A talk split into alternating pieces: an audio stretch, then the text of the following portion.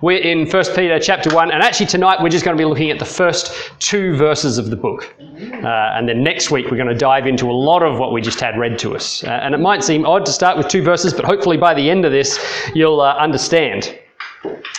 But uh, first, before we get into that, I wanted to start with a little story. Uh, who here is aware of a man, he's not around these days, whose name was William Tyndale? By show of hands, okay? Who's heard of William Tyndale? Okay. Who can, who can picture what they think William Tyndale looked like? Anyone? He was burnt. Yeah, I can Well, not see, then. see him on a stake. What? Burn, burn. Okay. But, but, fun fact if you could picture a picture of William Tyndale's face, the very high probability is you'd be wrong. Because he never had an official portrait made. There was never a painting made of William Tyndale in the life of William Tyndale by anyone who knew William Tyndale.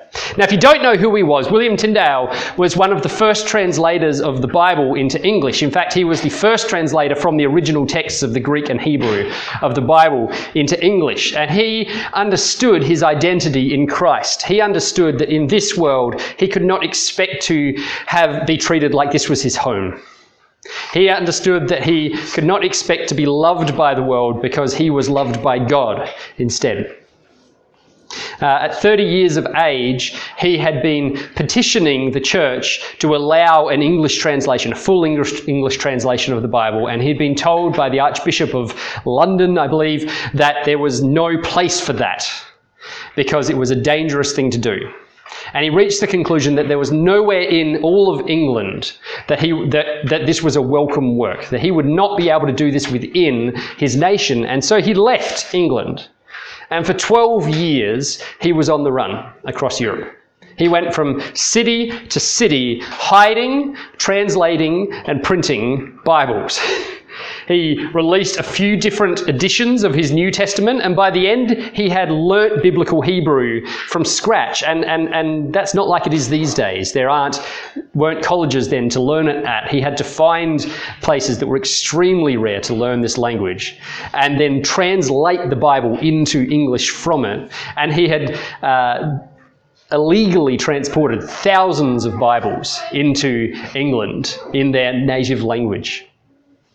He was genuinely hated by the authorities in his day.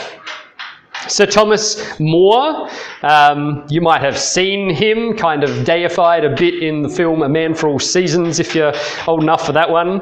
Uh, he described him in this way he was the, the Lord High Chancellor of England at the time.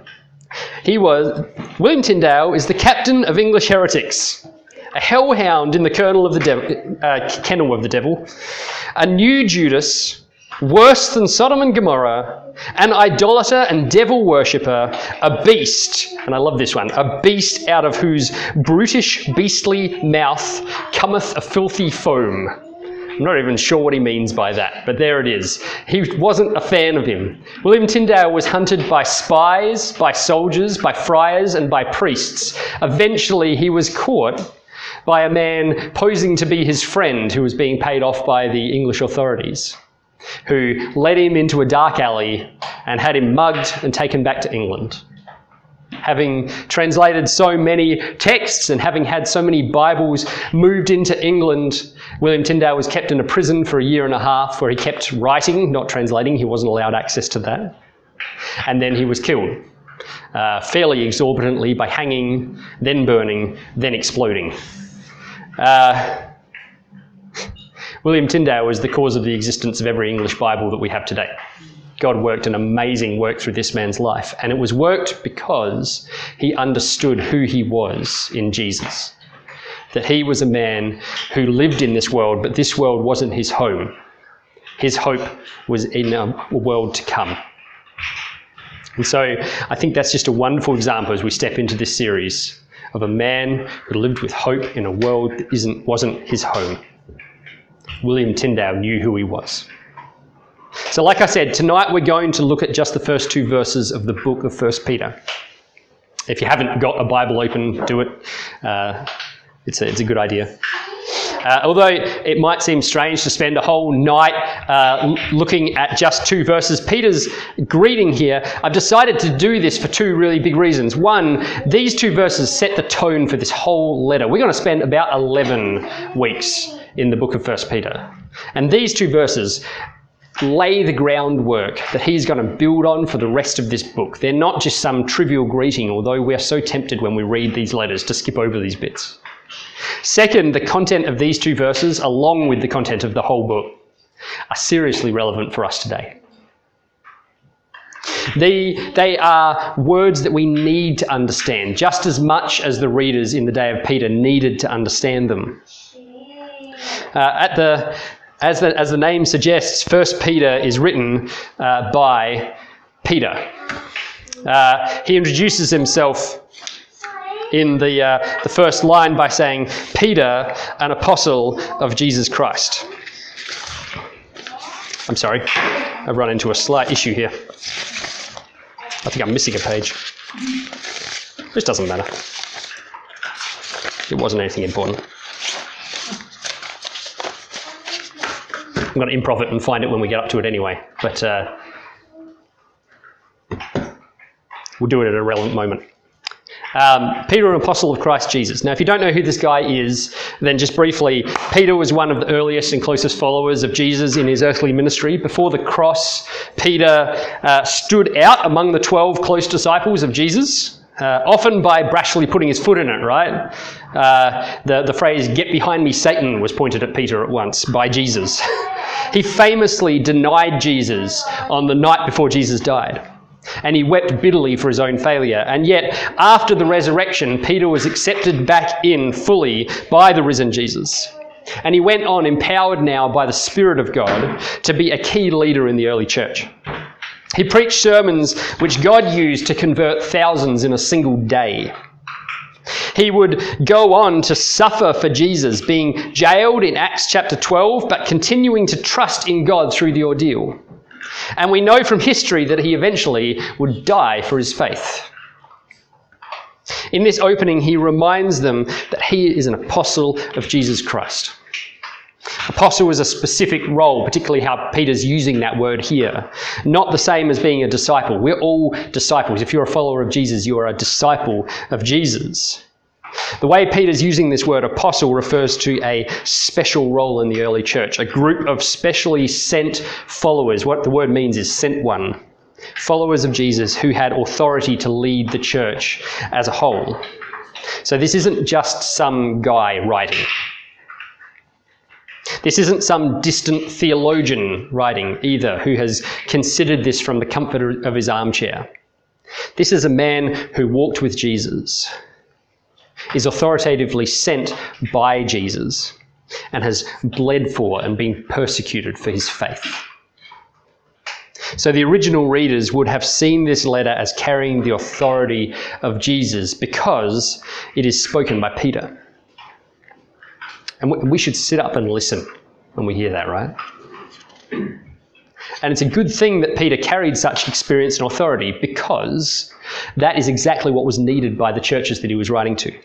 Uh, Peter states that he is writing to the churches in five regions. Um, got a slide for that. Where did I put the clicky? This is what happens. So he's writing to the churches in five regions to uh, Pontus, Galatia, Cappadocia, Asia, and Bithynia. Now, that might not sound like such a big list, but this is just a huge region. It's basically what we call Turkey today, uh, that he's referring to. They're not just cities, these are, these are regional areas, many of which are significant New Testament areas, places with cities that we'd recognize, like Ephesus and Colossae and Pisidian Antioch, and all of the seven churches of Revelation fit into these regions.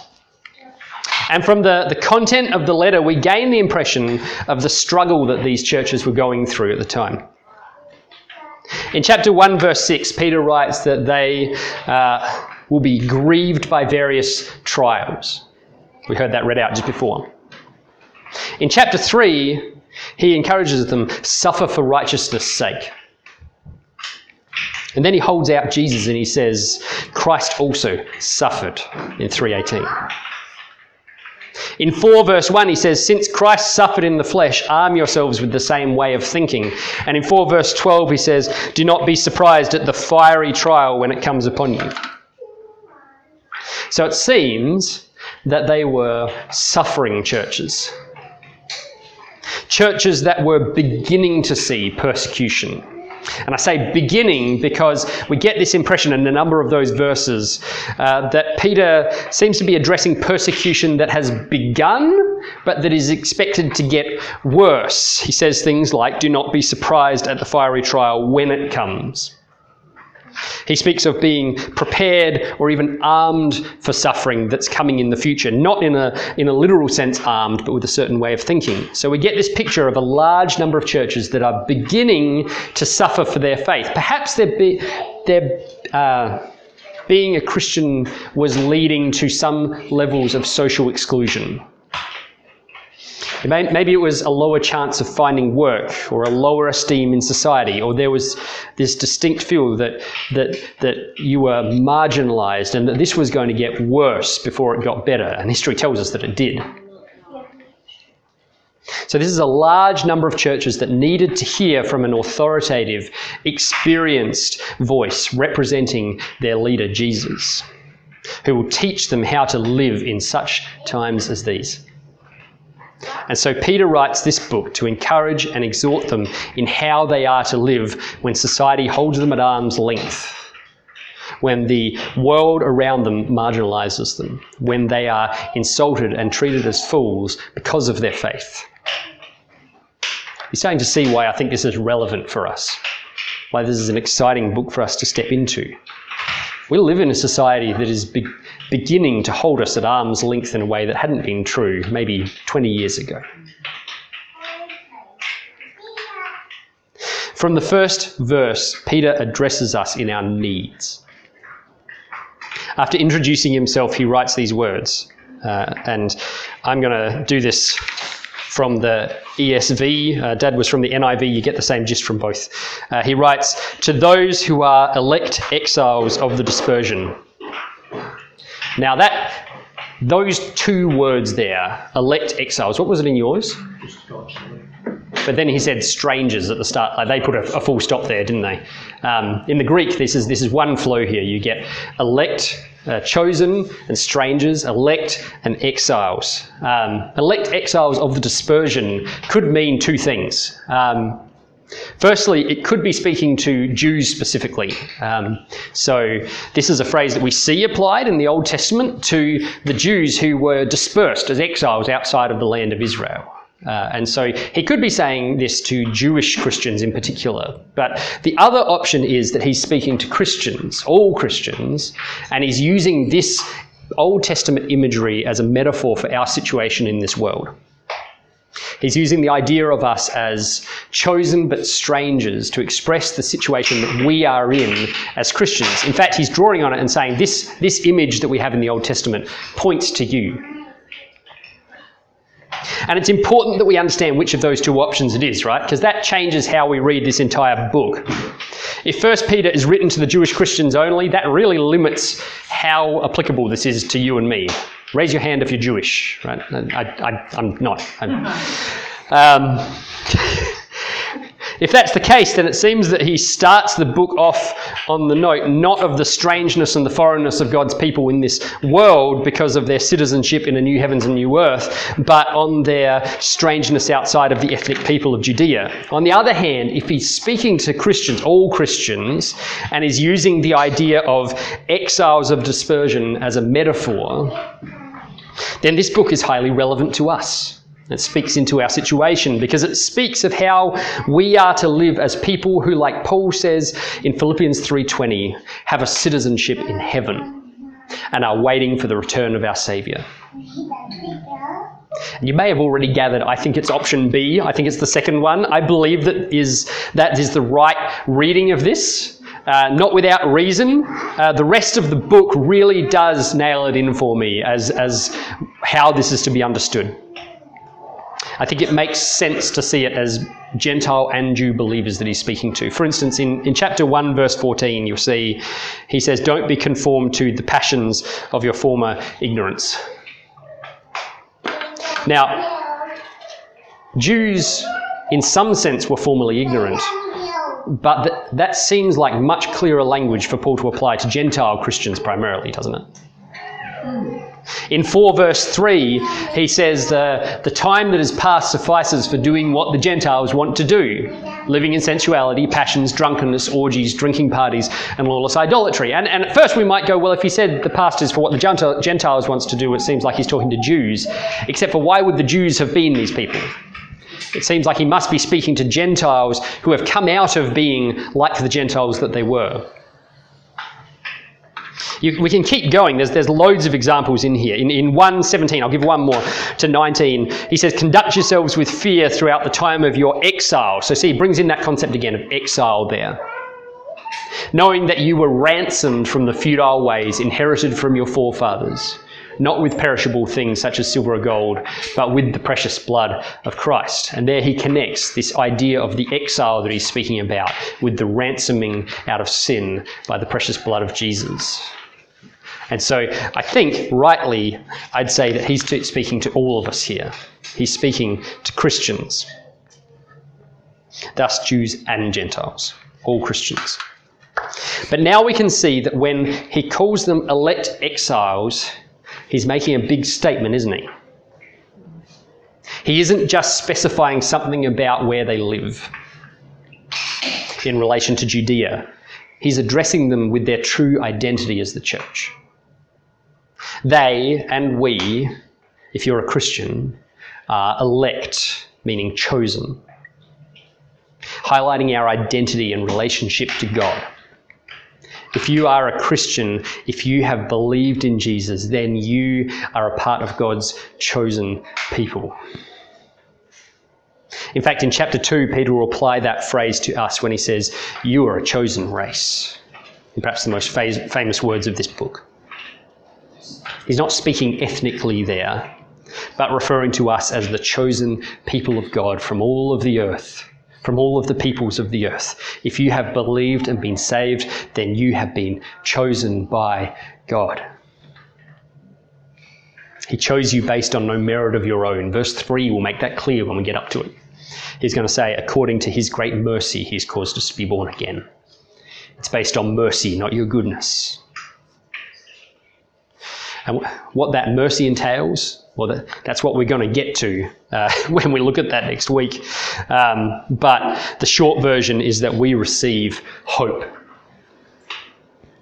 Certain, undefeatable hope. Grounded in the past work of Jesus, active in our lives in the present, and waiting to be uh, presented to us in fullness when Jesus returns. And if you want, want to hear more about that, feel free to come back next, next week. Uh, uh, the other side of the coin then is that we are exiles. That's what we've seen, isn't it? We're, we're foreign to the world. God's chosen people, because they are chosen, will be foreign, will be at arm's length, will be at odds with the world around them. Different to the world, hence the name of this series, and therefore treated as different by the world. Have you ever been in a context like that? Where you're, I'm, not speaking about your Christian difference here. Have, you ever been a foreigner? Get an idea of this. I think it helps to know that. Like, have you ever been in a country where you were treated as a foreigner? I haven't. Uh, I haven't lived as a foreigner in another nation, but there was this one time uh, when we went and visited uh, my sister and her husband and their son when they were living in East Arnhem Land uh, in a little community called Mapuru. It's like 100 to 150 people. And in that community, it was Jess, Dean, Will, that's their family, and what's the name of the, the principal of the local school? And that was the white community there. And then there was 100 to 150 Aboriginal people who were not just ethnically Aboriginal, but we're living in a, in a fairly culturally, traditionally culturally Aboriginal way. And so when we went to visit, we stuck out a bit. We were pretty noteworthy for being different and weird. I mean, I'm a bit weird all of the time, but there it was was particularly appreciable. Um, and really is it's in the middle of nowhere. This place, like you either have to drive four wheel drive for a very long time to get there from Darwin, and for a significant number of months of the year, that's not even a possibility because of the rivers that flow at some points of the year. You have to fly twice. You have to fly to an island and then fly in an even smaller plane to the small airstrip there to get there. And um, it, it just, you stand out like a sore thumb. You're different, you're culturally different, you appear different, your values are different to the people around you. I remember one time we were in a car with Jess and Dean and, and an probably mid 40s Aboriginal lady from the community there. And and I just stood out as different to her because uh, we were going to the beach, and I said, because I don't hang out the top end very much, I said, are there going to be crocodiles at the beach? And, and she said, crocodiles. And that was all she said. And I still, to this day, have no idea what she meant. Uh, I still, I didn't go swimming, tell you that. Uh, but it is, and this is what, this is like the picture of what Peter's giving us here. Christians are different to the world around them. We are strangers in the world around us. It doesn't mean that we separate ourselves from the world around us. But we have a different orientating factor in our lives, and that is that we are chosen by God. And so the words elect exiles highlight that those who are chosen by God to be his people will live as exiles, will live as strangers in this world. And in verse 2, Peter emphasizes our identity as chosen foreigners in these three ways. Uh, he writes, To those who are elect exiles or chosen foreigners of the dispersion, according to the foreknowledge of God the Father, in the sanctification of the Spirit, and for obedience to Jesus and for sprinkling with his blood. Three phrases about our identity as chosen foreigners, each of them grounding us in the action of God, giving us the, the origin, the action, and the result of our identity as chosen foreigners. First, we're chosen foreigners according to the foreknowledge of God the Father. Our chosen foreigner identity has the solid origin of the foreknowledge of God. Now, we've looked at the foreknowledge of God fairly recently, so I won't hammer this for too long. God the Father foreknew you if you have believed in Him, and therefore you are foreign to the world. Uh, that foreknowledge isn't just foreknowing in the sense of being aware of you beforehand. God foreknew everyone in that way, we know. But it's the sense of God forechose you. We see it similarly in passages like uh, Acts 2:23, which says, "This Jesus delivered up according to the definite plan and foreknowledge of God." You crucified and killed by the hands of lawless men. So he connects the plan of God to the foreknowledge of God. In Ro- Romans 11, he writes, God has not rejected those whom he foreknew. And if he was just talking about awareness of, that'd be really weird, right? Because he's clearly not speaking about everyone there. So he, this carries the weight of having been forechosen. Uh, it is the, the same choosing that Paul speaks about in Ephesians 1 when he says that God the Father chose us in Christ before the foundations of the world. And so here, Peter is saying, How were you chosen? You are chosen, you are elect by God the Father in eternity past. You were selected according to his gracious will, so you are different. Isn't that breathtaking? God chose you. Before there was a world, he looked forward and said, Him, her. And then our identity as chosen foreigners is in the sanctification of the Spirit. God the Spirit has sanctified and is sanctifying you. So you will be different to those who are not sanctified and not being sanctified. Sanctification is a big word. Uh, it, it means to be set apart or to be made holy. It's kind of the more official version of my own word, holified. Uh, John or Peter, you choose. Uh, and here it's talking about both the act, uh, both, sorry, the fact that as Christians we have been set apart by the Spirit when we were saved, and the fact that we are being, being set apart, we are being made holy through this life. Uh, we are being changed in this life. He's working to transform us and make us more and more into the likeness of Jesus. So, in the sanctification of the Spirit captures what's happening to us right now in this world. As chosen foreigners, we are blessed and joyful in the fact that God has set us apart and we suffer difficult things, not purposelessly, not pointlessly, but purposefully because the Spirit is transforming us through what's happening. And third, the purpose of our identity as chosen foreigners is for obedience to Jesus Christ and for sprinkling with his blood. Now, that is admittedly probably the most confusing of these three things, right? Uh, our identity is for obedience to Jesus, that's fairly clear.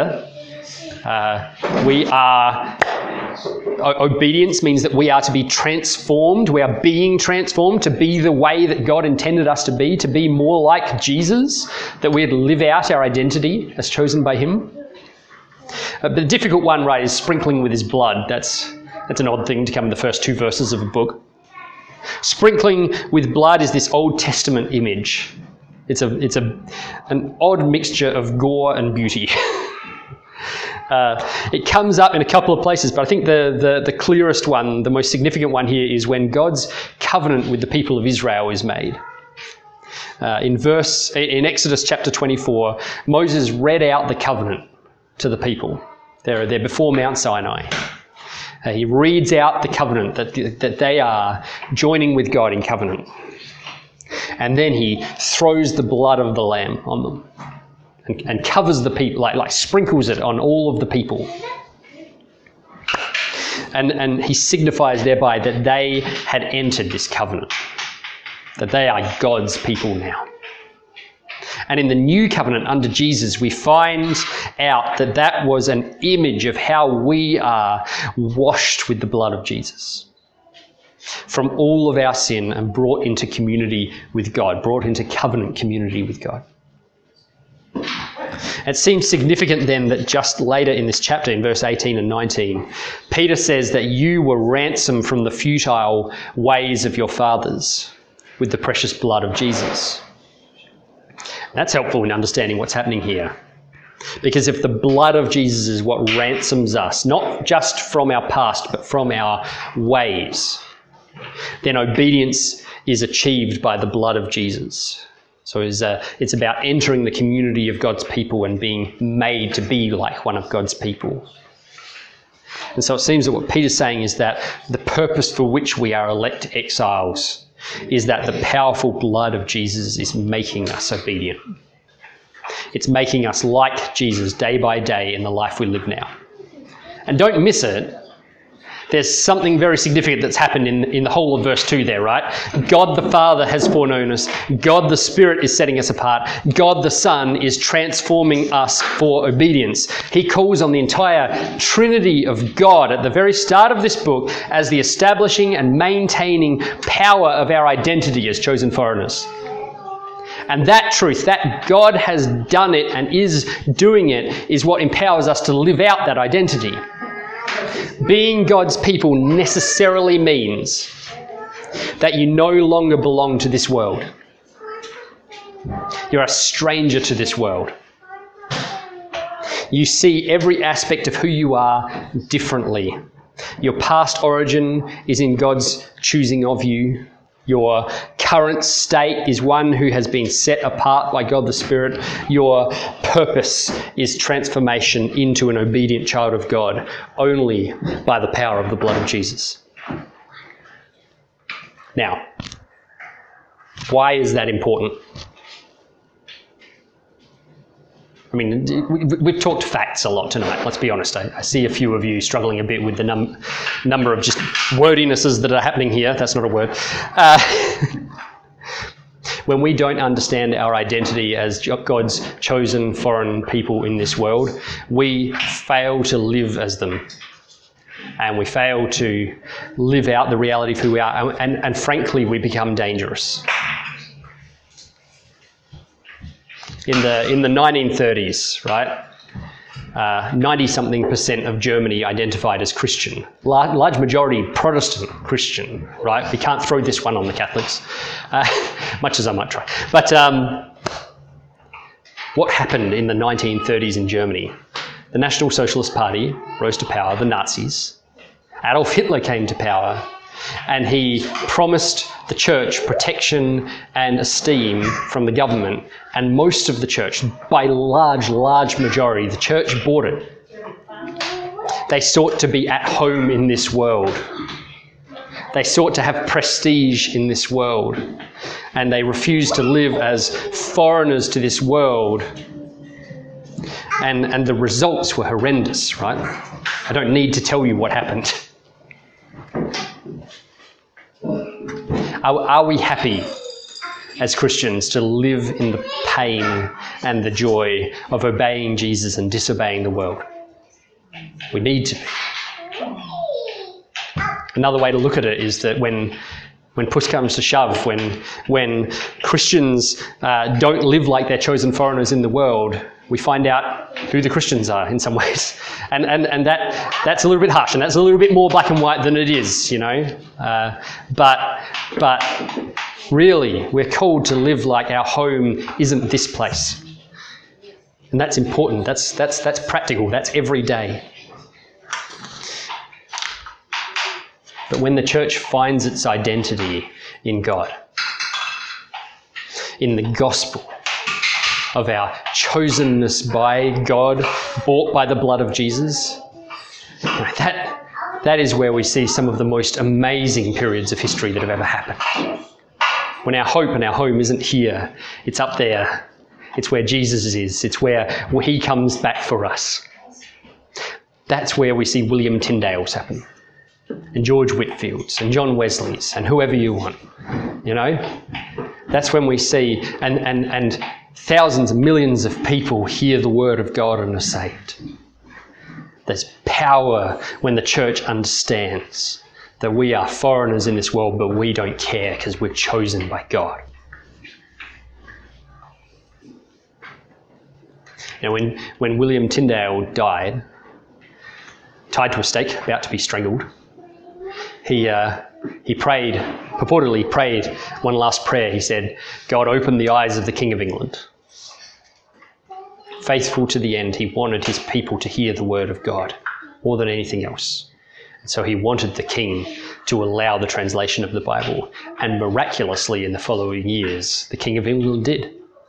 And some, something like 86% of the New Testament that they used as the first authorized translation, and something like 76% of the Old Testament that they used were from William Tyndale's work. And God used that powerfully. He used a man who understood his identity powerfully. So, we're left with one very significant question, which is what does it look like now for us?